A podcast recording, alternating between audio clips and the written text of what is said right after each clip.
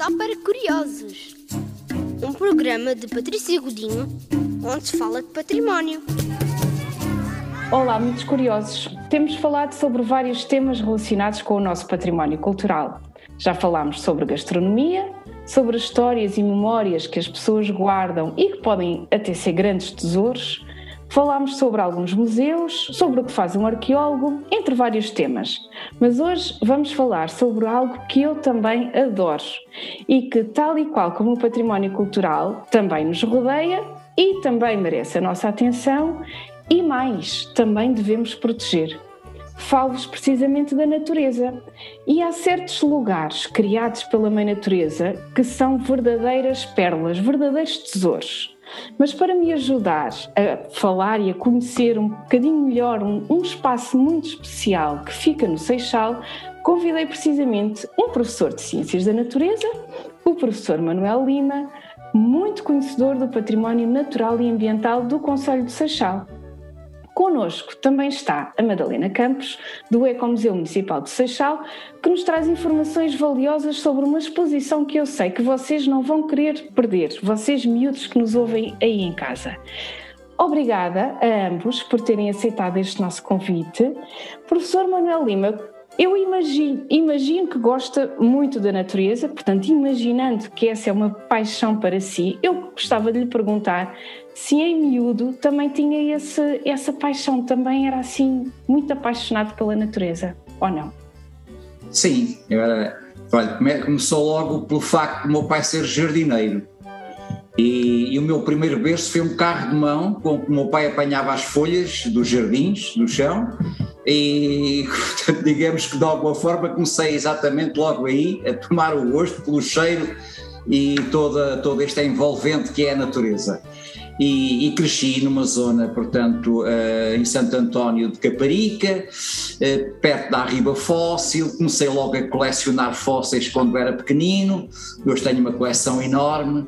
Um, e pronto, e fui por aí fora, olha, aprendi, sei lá, imensa, imensa, imenso sobre botânica, a apanhar as ervas para dar aos coelhos que os meus pais criavam nas capoeiras, sei os nomes das ervas todas, comecei a aprendê-los aí nessa idade, quando era criança e adolescente, e fui por aí fora, portanto também estive nos escuteiros onde tinha imensas atividades ao ar livre, eh, quer nos escuteiros da Trafaria, quer nos escuteiros de Corroios, e foi sendo sempre assim, ganhei realmente uma vontade de conhecer cada vez mais o ambiente e a natureza que nos rodeia, não é? Pois eu, eu, imagino, porque eu também sou daquelas pessoas muito atentas às diferentes formas que a natureza adquire e também vou fazendo assim uma série de, de coleções aqui por casa. O professor vem-nos falar sobre uma área natural que faz parte uh, da Reserva Ecológica Nacional, assim, um, verdadeiro um lugar precioso, diria. E, mas para quem nunca visitou ou nunca ouviu falar sobre um sapal, o que é isto? O que é isto, um sapal? Do que é que se trata, se é importante, se não, o que é que lá encontramos? Pronto, os sapais, no fundo, são habitat, eu penso que hoje em dia todo, todos os miúdos sabem o que é um habitat, no fundo são zonas naturais, são ambientes naturais, extremamente ricos em termos de biodiversidade. Muitas aves, muitos peixes, muitos invertebrados, uma grande riqueza biológica. Normalmente, uh, nós, a, a, origem da palavra dá a impressão que vem de sapo, não é? Sapal, lugar onde há sapos. Ora bem, pelo menos aqui no nosso sapal, que é um sapal de água salgada, não é natural, nem existem sapos. Portanto, não ficar com essa ideia que é um lugar onde existem sapos, porque o que nós temos mesmo são uh, seres vivos uh, relacionados com a água salgada, com a maré que sobe, ora sobe, ora desce, portanto os sapais ficam nas chamadas zonas entre marés.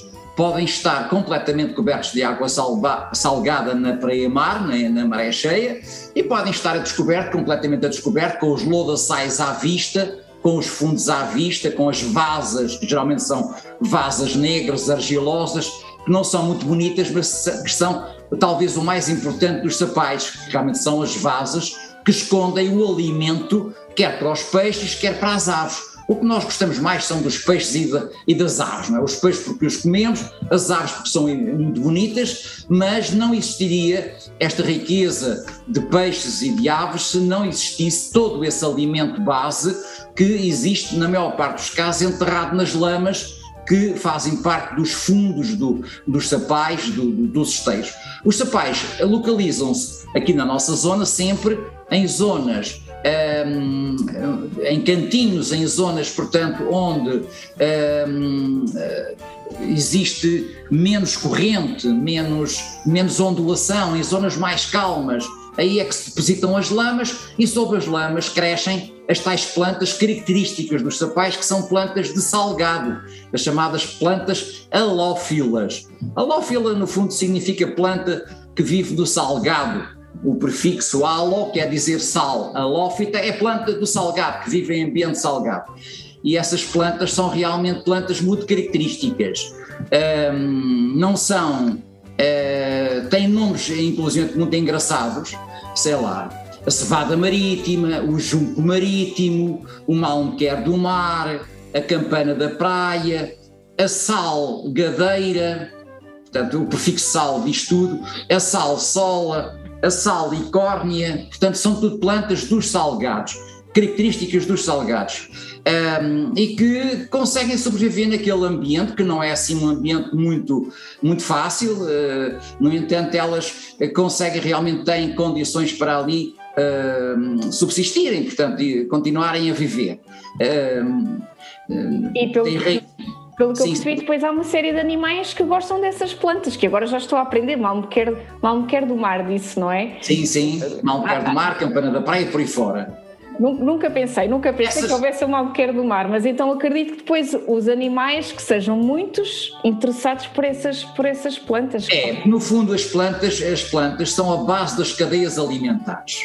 Não só as plantas, também o fitoplâncton, o plâncton vegetal, que existe em grande quantidade nas águas, Uh, mas as próprias plantas de macroscópicas, digamos assim, as chamadas plantas macrófilas, são uh, muito importantes também na alimentação, quer dos peixes, quer das aves, porque realmente essas plantas geram detritos orgânicos, detritos vegetais, e esses detritos vegetais são uh, a base da alimentação de muitos peixes que são chamados os peixes detritívoros e também de algumas aves, também há aves que comem basicamente plantas. Uh, embora depois hajam um, imensos níveis de, dentro da, das cadeias alimentares que vão, que terminam normalmente na águia pesqueira ou mesmo na, na águia sapeira, que são o topo das cadeias alimentares. Mas uh, o mais interessante é perceber que realmente uh, aquilo que nós, se calhar, valorizamos menos, que são as plantas, são a base de toda a vida do sapal. Basicamente, as plantas, não só as macrófilas, as macroscópicas, mas também, sobretudo, o fitoplâncton, que não se vê e que é e que existe. Nós costumamos a dizer que num litro de água uh, de, do sapal, num litro de água que, que, de, da maré, existe por vezes cerca de um milhão de células vegetais, sobretudo de pequenas algas microscópicas, essencialmente as chamadas diatomáceas e essas, essas algas microscópicas alimentam o zooplâncton, o plâncton animal, e por sua vez esse zooplâncton alimenta, eh, sei lá, pequenos peixes, por sua vez vão ser comidos por peixes maiores ou pelas aves. Eh, tudo isto, eh, digamos que está interrelacionado.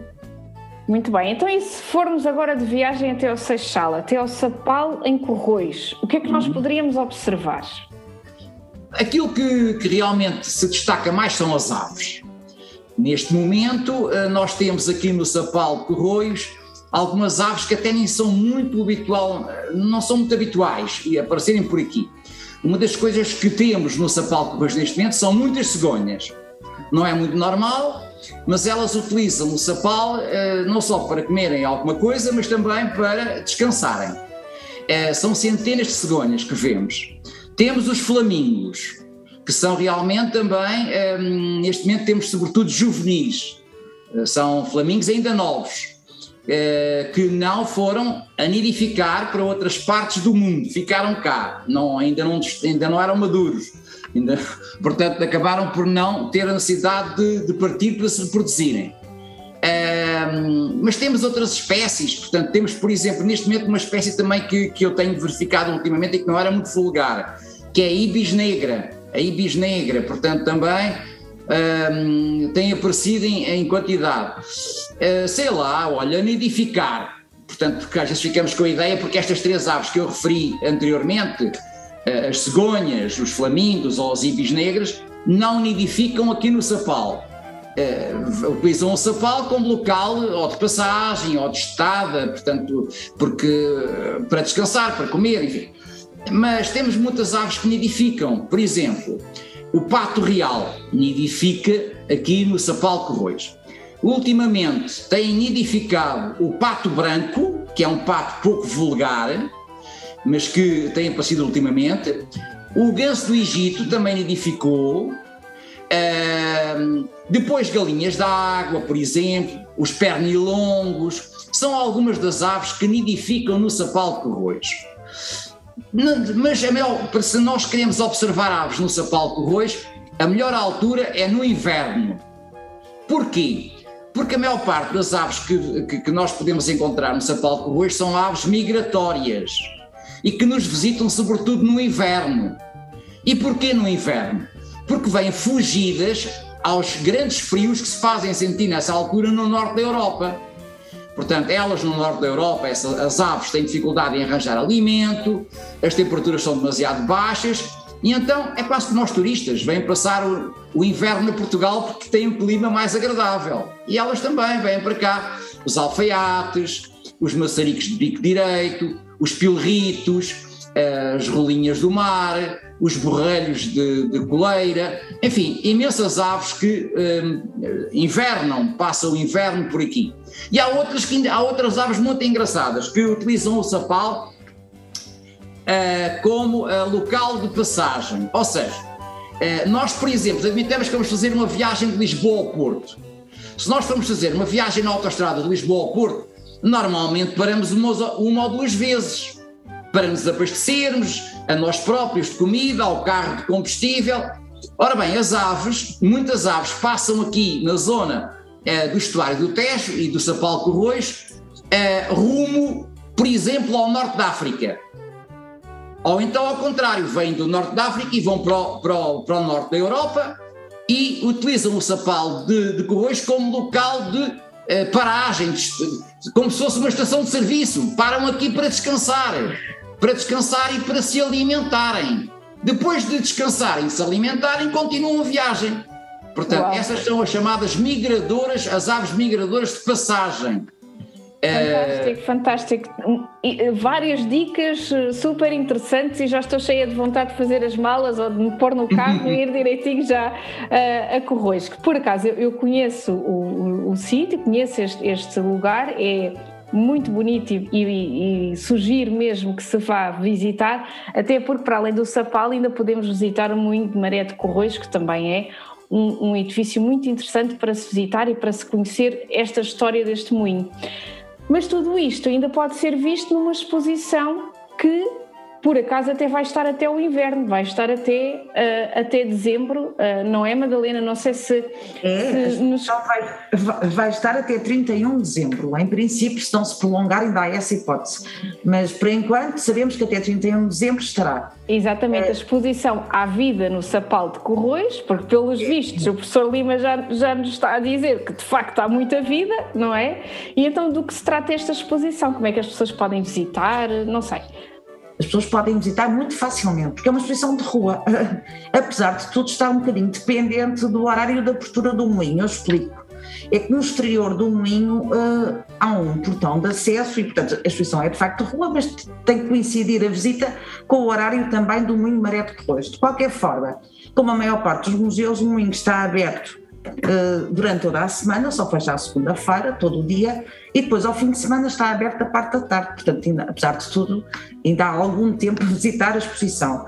E o convite é esse mesmo, é que visitem a exposição e também o Moinho. A exposição está cá fora, o, o Moinho pode ser visitado, uh, o interior com algumas condicionantes, Hoje em dia pouca gente ao mesmo tempo, mas de qualquer forma é sempre possível organizar um pequeno grupo e visitar o, o, o em família ou com amigos. Exatamente, e pelo que eu sei também há uma série de atividades que ao longo do tempo vão sendo uh, divulgadas até uh, na, no site da, da Câmara Municipal do Seixal, às quais todos os que nos estão a ouvir poderão estar atentos Uh, diria que até inscrever na newsletter para receber, não é? Para receber essas notícias de atividades que se estão a ser feitas ou est estão a ser oferecidas perante esta exposição.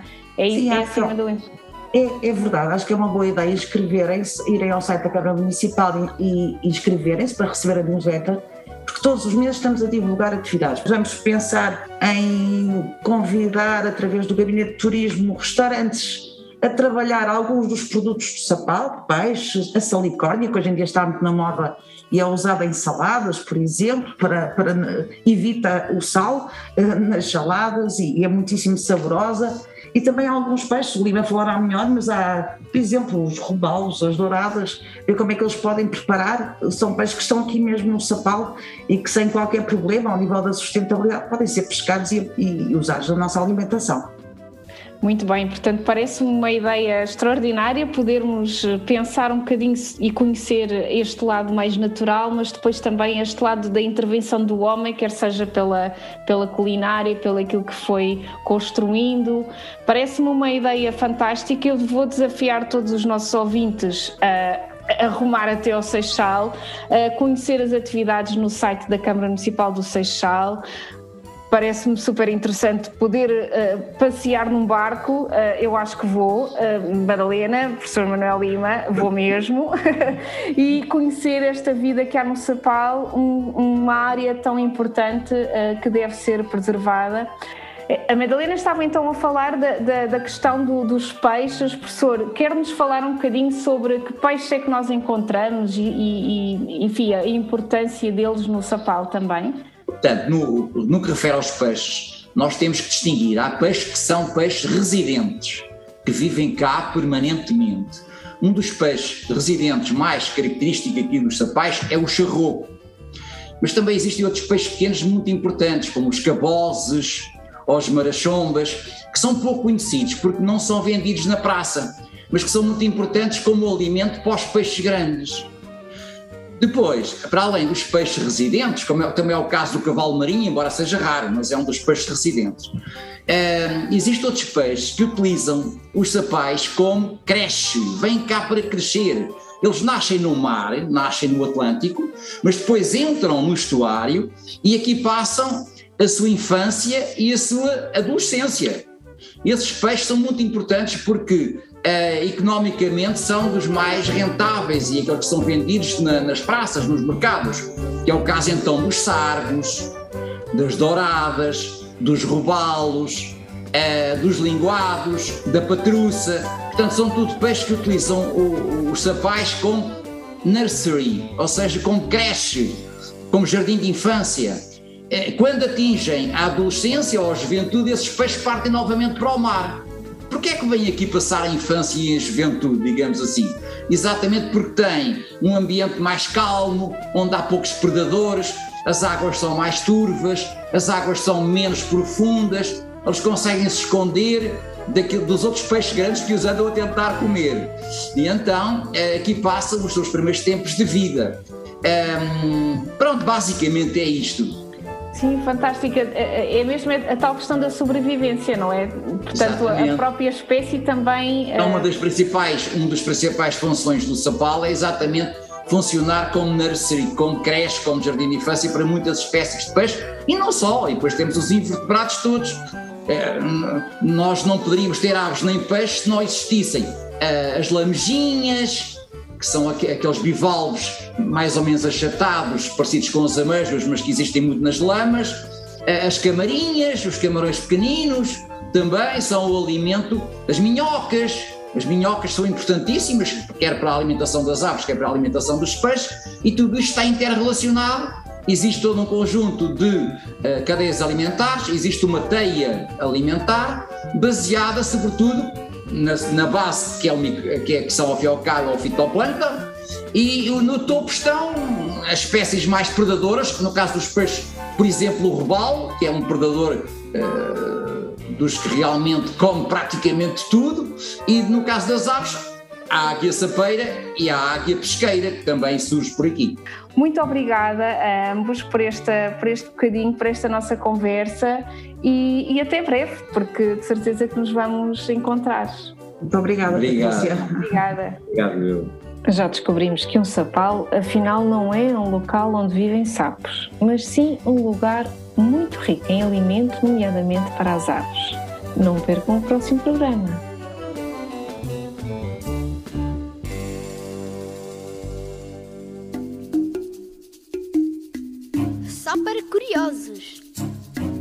Programa de Patrícia Godinho, onde se fala de património.